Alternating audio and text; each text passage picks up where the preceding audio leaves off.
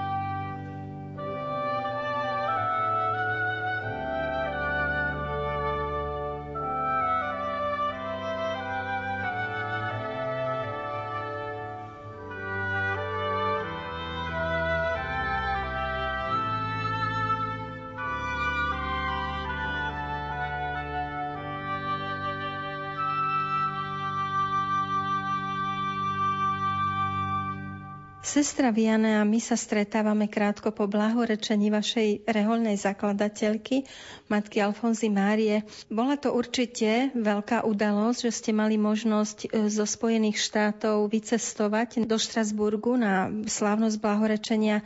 Prezradte, ako ste to celé vnútorne prežívali, čo to pre vás vlastne znamenalo? Blahorečenie bola veľká udalosť, na ktorú som sa v podstate pripravovala tak tri roky pretože som intenzívne pracovala na prekladoch väčšinou zo slovenčiny do angličtiny a vlastne tie materiály postupne prichádzali a keď bolo znamené, že Svetý Otec súhlasí, teda potvrdil zázrak a súhlasí s tým, že naša zakladateľka bude blahorečená a že ju zapíše do zoznamu blahorečených, tak to bolo naozaj také už také veľké očakávanie a vlastne také vyvrcholenie tej radosti, ktorá síce konečne vyvrcholila až v Štrasburgu pri blahorečení, ale naozaj taká vnútorná radosť a také, také nadšenie to už, už vlastne prechádzalo od toho januára. Ja som nesmierne Pánu Bohu vďačná za to, že som mohla teda ísť, lebo aj keď sa rozhodovalo, kto pôjde teda na blahorečenie z amerického regiónu, tak uh, ďakujem Bohu, že bola taká nutnosť, že musím ísť pre víza, takže dalo sa to spojiť a tým pádom som dostala hneď tú milosť, že môžem ísť na to blahorečenie. Avšak najväčšia milosť bola to, a taká aj podsta by som povedala, keď uh, mi povedali, že dokonca môžem aktívne participovať na tejto svetej omši s tým, že budem čítať prozbu. Takže to bola úžasná taká, taká milosť a taká aj radosť. Úžasne ma sa ma to teda dotklo a ďakujem Pánu Bohu za túto milosť. Tento proces blahorečenia, ako vieme, sa pripravoval takmer 60 rokov teda trvalo, kým vlastne sa Rehola dočkala beatifikácie. To, že vaša zakladateľka je svetá a je v nebi, vy to veríte samozrejme od vstupu do Rehole. Čo vás tak najviac presvieča o jej svetosti? Tak keď som vstúpila do Rehole, tak tedy ešte sme nemali nejaké extra materiály o našej zakladateľke, takže tak nám hovorili, že vlastne zakladateľka nechcela byť vyhlásená za sveto, alebo tak. Keď som zrazu povedala jednému kňazovi, tak on povedal, no tak to je taká picha, že, že jak to môže byť. Vtedy sa ma to tak, tak dotklo aj som rozmýšľala, že prečo naša zakladateľka nie je ešte teda blahorečná alebo svetorečená. No ale počas rokov proste som s tým tak žila a trošku aj bojovala, že prečo. Až po rokoch, vlastne až dá sa povedať teraz v treťom tisícročí, teda od roku 2000, tak viac začali vychádzať materiály o našej zakladateľke. Dávali nám knižky, tak som ich čítala. Ale čo sa ma dotklo, tak to bolo tak asi pred 5 rokmi, keď ma sestra Katarína, tedajšia generálna predstavená, oslovila, či by som nechcela prekladať, e, skúsiť prekladať do angličtiny niektoré materiály. No tak som povedala, že áno a toto vlastne bolo aj podnetom tomu, že som sa musela, vtedy musela, viac zaoberať týmito rôznymi materiálmi a spismi o našej zakladateľke. Som začala hľadať viac, lebo keď som chcela prekladať, niektoré knižky už boli preložené, takže stačilo zobrať len z knižky ten preklad a dať to do toho, do toho materiálu. Ale toto vlastne podnetilo vo mne aj takú, takú horlivosť, že, že čo vlastne nám tá zakladateľka, čo mi chce vlastne povedať. A toto ma viedlo aj k tomu, že naozaj som začala viac menej nielen to čítať, ale tak meditovať nad tým a vlastne pýtať sa, že čo môžem ja, alebo proste čo mi môže povedať zakladateľka, čo ma môže viesť. A našla som naozaj mnohé veci. Zakladateľka veľa trpela, ale ona sa aj veľa modlila. A čo ma najviac oslovilo, že Sveta Terezia bola jej veľká ctiteľka, tak vlastne ten život modlitby, ktorý viedla po obrátení sveta Terezia, vlastne naša zakladateľka už vlastne od mala ako malé dieťa praktizovala. Aj mne v tomto, v tomto je príkladom tej úžasnej modlitbe, či v radosti, či v bolesti, kedykoľvek a na ktoromkoľvek mieste. Takže toto je to, čo ma najviac na nej oslovuje.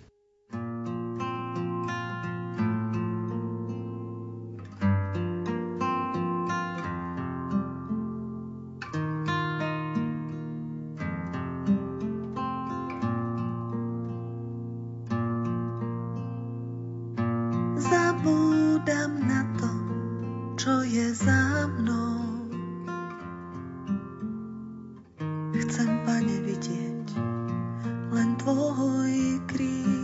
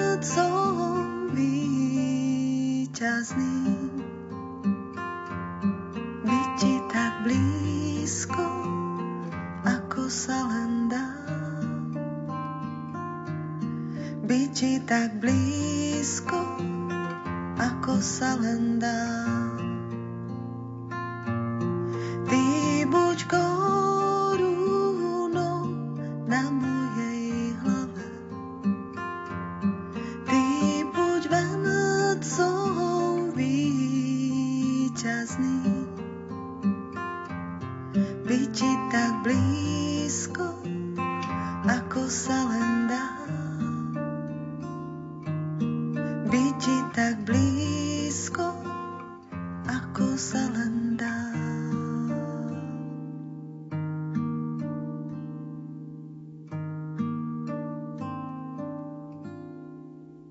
Vy ste, ako viem, vstúpili do rehole už ako 16-ročná. Dnes to nie je zvyčajné. Kedysi, možno pred 200-300 rokmi, bolo štandardné, že dievčatá ako veľmi mladúčke, 13, 14, 15 ročné vstupovali do rehol, mnohé vyrastali, treba aj v zariadeniach sirotincoch, ktoré viedli reholné sestry a potom ako si automaticky buď ich nasledovali, alebo cítili to povolanie duchovné. Dnes je to už skôr taká rarita. Prezrate sestra Vianea, ako si vy vysvetľujete fakt, že tak veľmi skoro ste pocitili to Božie volanie? Je to dosť ťažko vysvetliť, ale jeden kňaz rozprával, že vlastne kto je povolaný, je povolaný od vlastne počatia. Ešte pred narodením dostal to, to povolanie. Vlastne každý človek dostal určité povolanie, ale aj to reholné, alebo zasveteniu sa, dostal už pri počatí, dá sa povedať. Počula som, keď niekto mi povedal, že budem reholná sestra, tedy som mala 7 rokov. Vlastne odtedy som nad tým aj tak rozmýšľala, lebo to si pamätám. 7-ročná som bola v kostole, keď e, tam boli reholné sestry. Ešte s mojou sestrou sme tak obchádzali a sadali si na ministranské sedadla a tie sestričky nám povedali, vy budete sestričky a sme obi dve sestry, sestričky. Takže ja si myslím, že toto bol taký podnet, kedy som už možno začala tak vážnejšie uvažovať. Máte už odpoveď na to, alebo našli ste odpoveď na to, prečo vás Pán Boh povolal práve do tejto rehole a nie do nejakej inej? Nikdy som nerozmýšľala, do ktorej rehole by som išla. Nie, nikdy. Ale bolo to také riadenie Božie, že počas ešte totality, keďže pochádzam od Topolčian, Topolčanov boli sestričky, neboli oblečené, boli v civili. Jedna z nich pracovala s mojou mamou ako zdravotná sestra a tá sa jej spýtala, že a kto sú tie dve dievčatá, čo chodia ráno do kostola? To som bola ja a moja sestra. No moja mama povedala, že no to sú moje cery. Tak nás pozvala tá sestrička, no a potom už to bolo často. A to bola sestrička z Rehole Božského vykupiteľa? Bola to sestrička Jana z Rehole Božského vykupiteľa. A vaša sestra je v tejto istej reholi? Áno, moja sestra je tej istej reholi. Vy ste vlastne dlhé roky slúžili na Slovensku, dokonca to bolo v nemocnici milosedných bratov, ale v súčasnosti vaša misia je až za oceánom v Spojených štátoch amerických. Bolo ťažké po rokoch ako si presídliť sa za oceán? Ja už som tam vlastne druhýkrát. No a čo bolo najťažšie?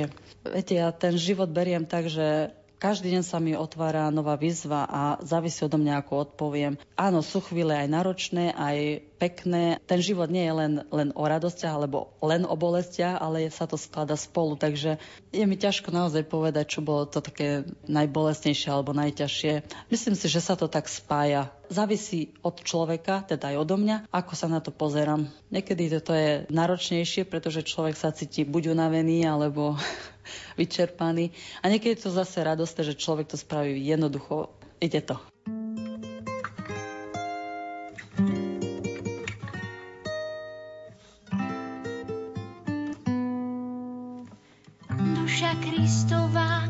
Posveť má. Telo Kristovo spas má. Krv Kristova napoj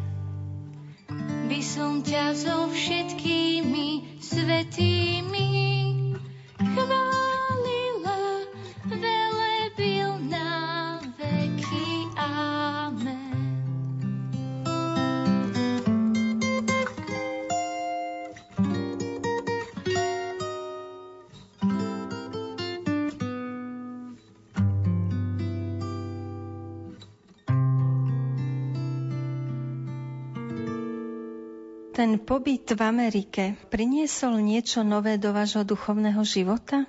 Určite áno. Sestry, o ktoré sa staráme, sú už v pokročilom veku. Stále teda bývať s nimi, pracovať s nimi, stále v tom istom prostredí. Niekedy to môže byť naozaj náročné, ale zase je to také krásne, že tie sestry vydávajú to svedectvo, ako oni prežili ten život a mnohé sú naozaj také aj príkladom, že už teraz, keď nemôžu robiť tak sú v kaponke, modlia sa. A to človeka také akože dá sa povedať, že pozbudzuje, že keď ja nemám teraz teda čas, ale určite ten čas si musím nájsť na modlitbu počas dňa, ale niekedy sú ťažké situácie a ja viem, že takto sa modlí za mňa, takže naozaj je to také úžasné. Sestra Vianea, čo ste sa snažili vy zo Slovenska priniesť tam práve do tej americkej misie?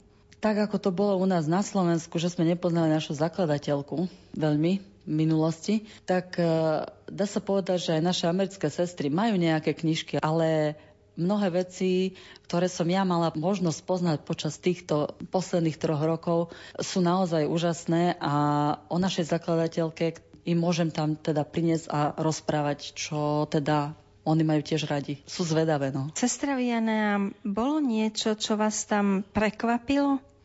Dá sa povedať, že Amerika je ďaleko od Ríma a nechcem povedať, že by akože neuznávali svätého Otca, alebo tak ten kontakt s Rímom nie je taký živý, jak, jak my máme zo Slovenska. Je tam krásne spoločenstvo. My patríme do farnosti svätého Michala. Blízky kontakt s nimi až taký nemáme, pretože máme vlastnú kaplnku, máme vlastného kňaza, ale mám možnosť chodiť tam do tej farnosti, pretože som členkou zboru spevackého a nakoľko sa dá, tak sa snažím. Úžasné tam krásne spoločenstvo vytvárajú a dokonca, čo sa mi tam páči, je tiež, že spolupracuje aj s inými cirkvami. Keď potrebujú, tak príde im spevák a pomôže im. A toto sa stalo aj keď som ja mala jubileum, že naozaj prišiel aj jeden z protestantského prostredia kostola a pomohol spievať. Je tam veľa takých práve že tých protestantských církví. Teraz bol taký projekt, e, že sme sa modlili, pretože málo kňazov, málo ľudí chodí do katolických kostolov, zatvárajú sa kostoly alebo sa proste zhromažďujú. Takže aj teraz vyvrcholil taký projekt v Pittsburghskej dieceze. Niektoré farnosti sa jednoducho spájajú a kostoly sa niektoré zatvárajú. Smutné, nie? Je to smutné a dá sa povedať, že aj ľudia to veľmi ťažko príjmajú, pretože ich rodičia alebo prarodičia vlastne budovali tie chrámy. Musí sa niečo urobiť, pretože naozaj, keď pár ľudí v kostole je prítomný, tak nedá sa udržať ani kostol, ani proste tá budova, farnosť alebo tak, že naozaj to chce financie.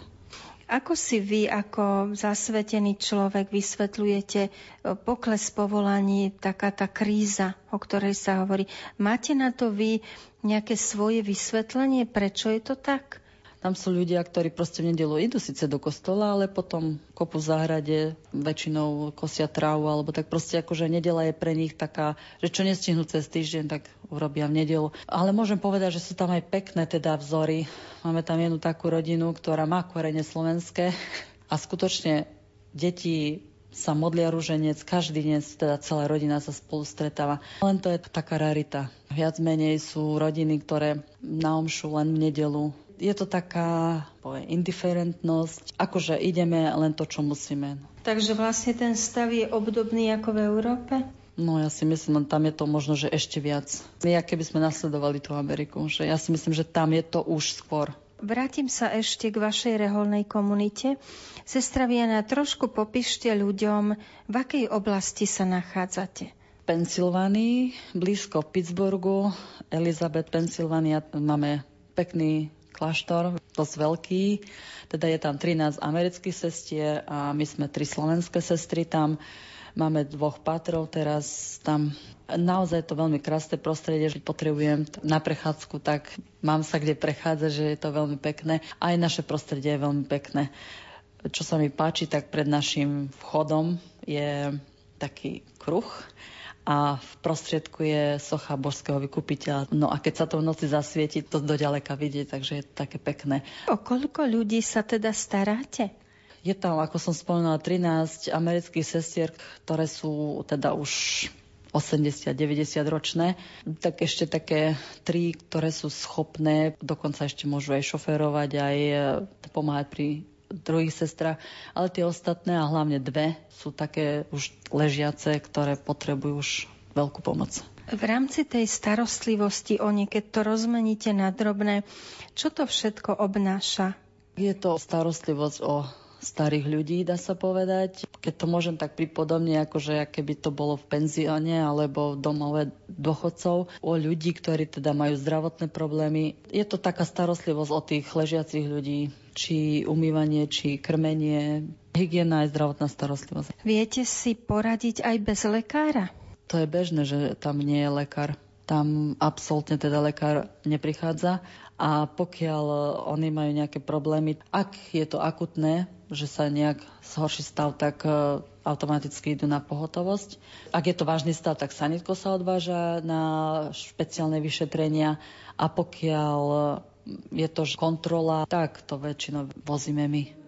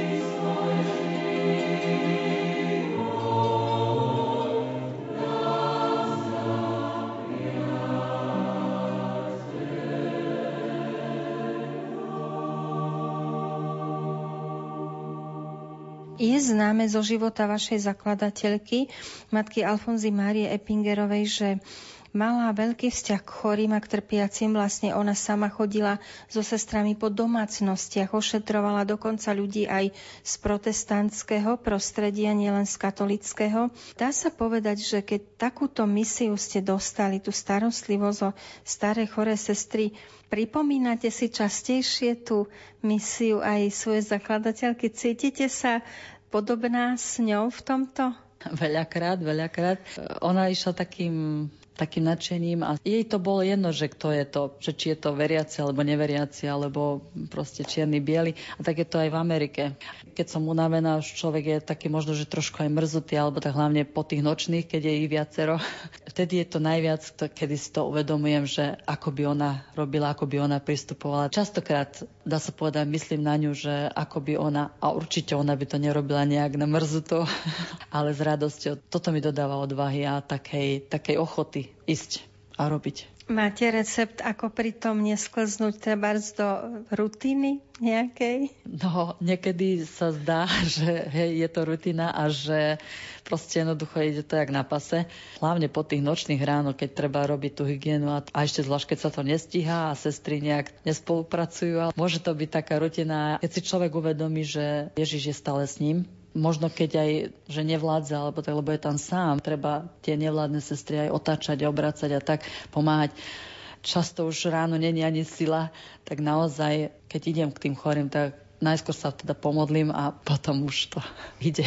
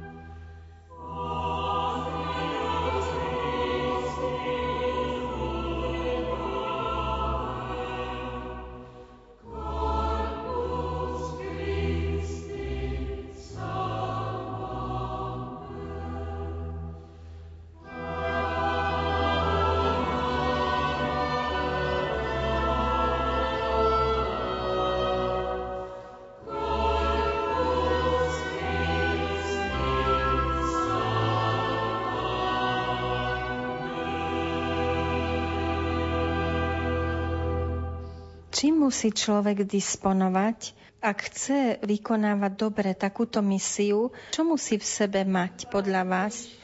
Asi človek e, musí spoznať, čo chce robiť v živote a ja som bola rozhodnutá, aj som si vyberala moje povolanie tým, že budem zdravotná sestra, pretože som si myslela, že všetky sestričky sú len zdravotné sestry a pomáhajú ľuďom pri lôžku. A to sa mi stalo aj takou, takou, dá sa povedať, charizmou, že sa starať o tých ľudí. Niekedy je to náročné, ale s Božou pomocou dá sa. Čo mne tiež pomáha v americkom regióne a s tými sestrami je to, že mám veľa charizmiem tých e, vecí, ktoré mi pán Boh dal a ktoré môžem teda rozvíjať. Či to je hudba, ale teraz momentálne je to viac menej také vyrábanie takých drobných vecí, jak napríklad ruží. Týmto ja môžem tie spolusestry, alebo aj tých ľudí, my máme veľa dobrovoľníkov a aj zamestnancov, že im môžem potešiť práve takými drobnými vlastnými, vlastnými rukami vyrobenými darčekmi. Keď ich tak obdarujem nezišne a vidím ten ich úsmev a počujem to ďakujem, takže ma to naplňa, že má, má to zmysel a vôbec všetko, že čo robím, tak má zmysel keď to ešte viac ešte obetujem Ježišovi. Od rána, keď začnem, stanem, obetujem to Ježišovi a potom aj cez deň, keď sa k tomu zase vrátim, Ježišu pre teba a pomôž mi v tom, aby som aj keď nevládzem niekedy, daj mi silu, aby som to zvládla. Sestra Viana, myslíte si, že vás práve táto americká misia zmenila v niečom ako človeka?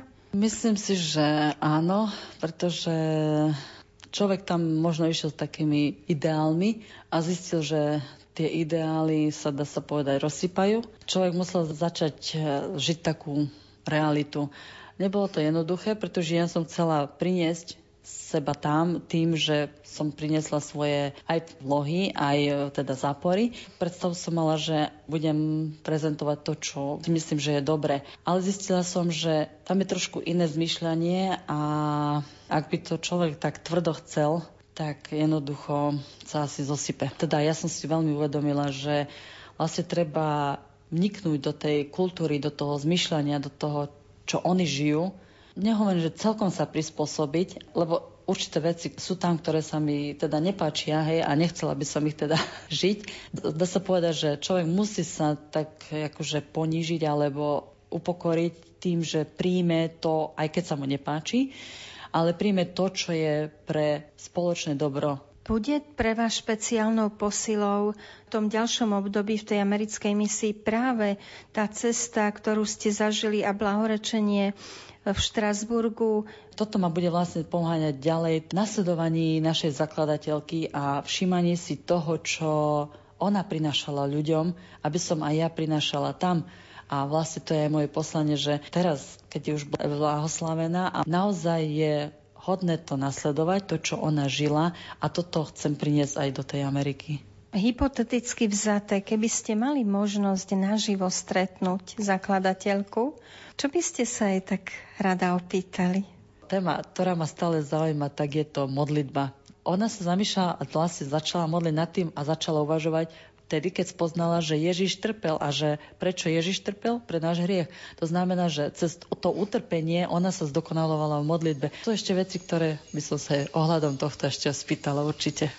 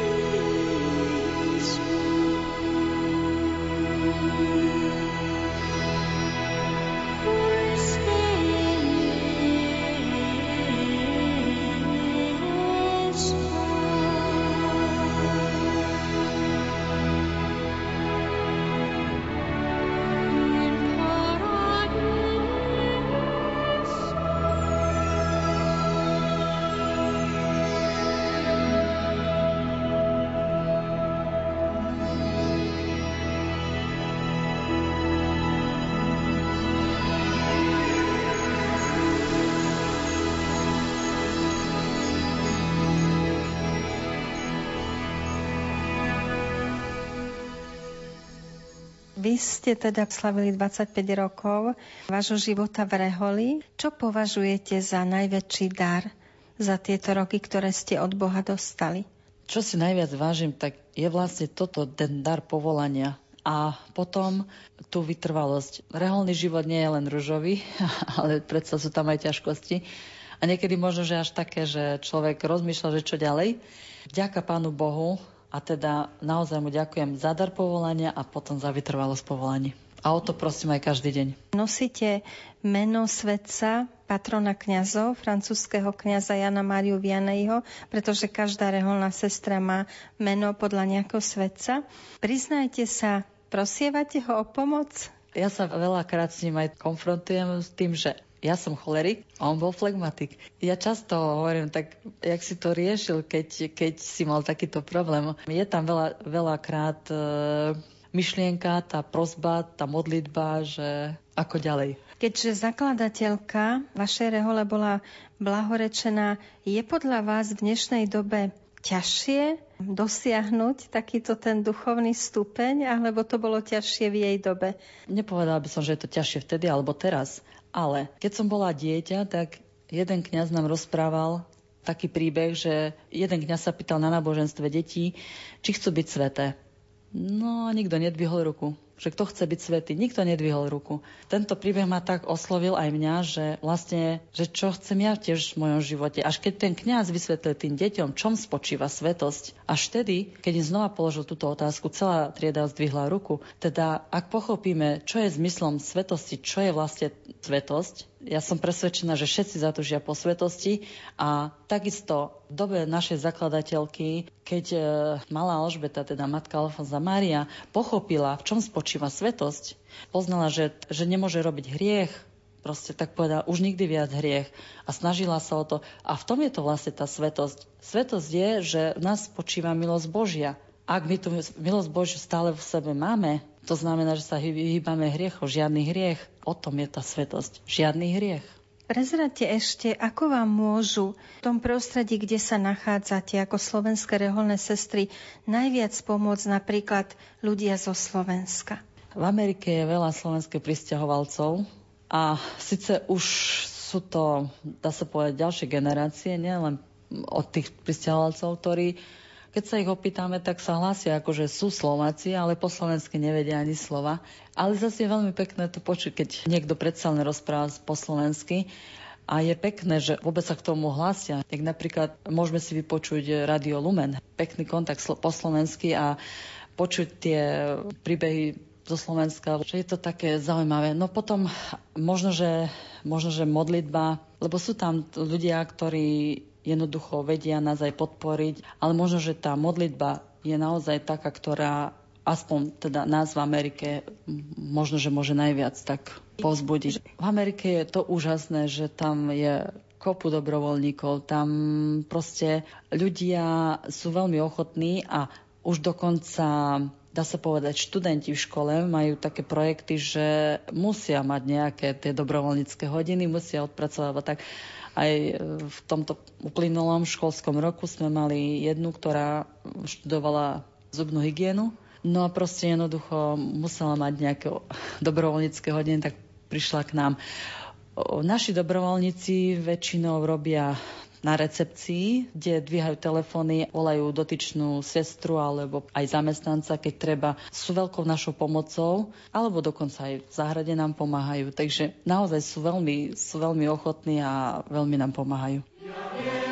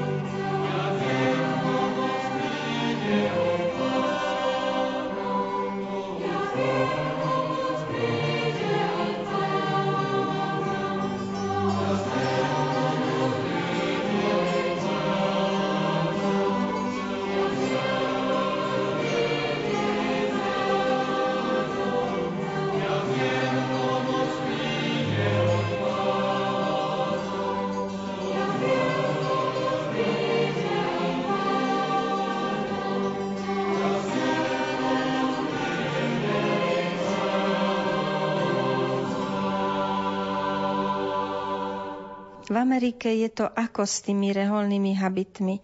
Vydať tam často reholníkov v habitoch, alebo je to skôr zriedkavé? Tak v Amerike napríklad jubilea biskup pozve všetky, všetky jubilantky z celej diecézy a sa stretnú v katedrále. Tam je možnosť vidieť, väčšinou sú to sestry už len v takých kostýmoch, tak bez zavoja.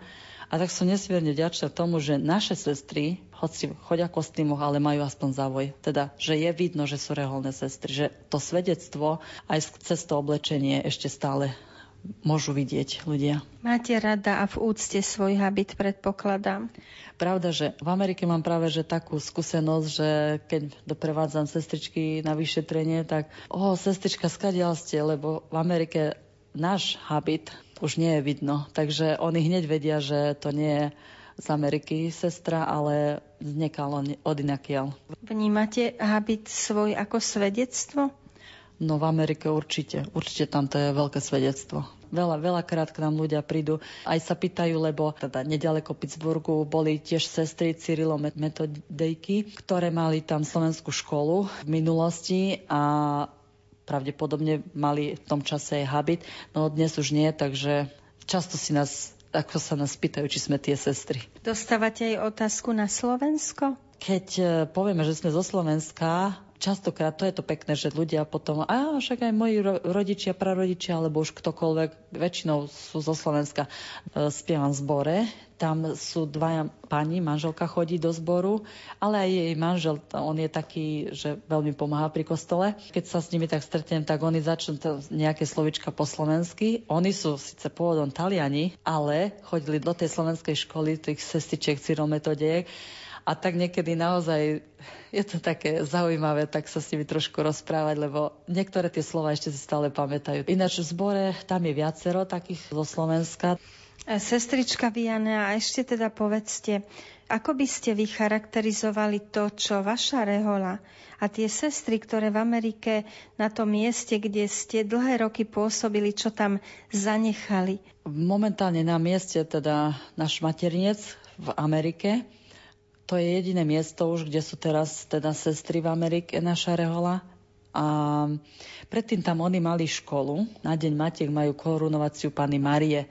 A to je stále ten zvyk. Keď boli v škole, tak ešte mnohé si pamätajú, ako študentky to tam korunovali. A tá jaskyňa Pany Márie Fatimskej s tými troma pastierikmi aj s ovečkami, tak je to ešte stále tamto miesto. A dokonca ľudia zvonku, keď niekedy stretneme, O, však my sme chodili na vašu akadémiu, tam my poznáme tieto a tieto sestričky naozaj, takže to oni skutočne nechali také, také svedectvo o o tej Božej láske. Bola to dievčenská škola. Tie dievčata, tie ženy a už staré mamy a tak veľmi si radi teda spomínajú na túto, na túto školu a na tie sestričky. Aj tam mali potom ešte takú škôlku alebo také niečo. Dokonca ešte stále teraz uh, Máme deň otvorených dverí pre deti, volá sa to, že Cluster Day. Sú to deti od, od 8 do 12 rokov. Už aj keď po tých 12 rokoch už nemôžu prísť, tak prídu ako dobrovoľníci pomáhať. Je to také živé svedectvo, krásne.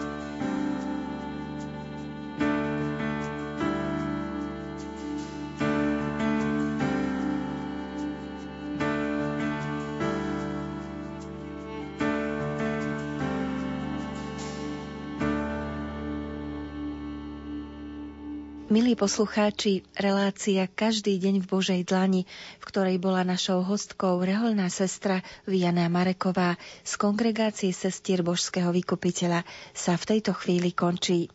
Verím, že vás rozprávanie tejto obetavej reholníčky zaujalo a vnieslo aj kus misijnej atmosféry do vašich príbytkov. Pokojné doznievanie jej myšlienok v predvečer Vigílie pánovho vzkriesenia vám želá tým, ktorý reláciu pripravil. Diana Rauchová, Matúš Brila a Andrea Eliášová. Pokojné chvíle aj pri ďalších programoch Rádia Lumen.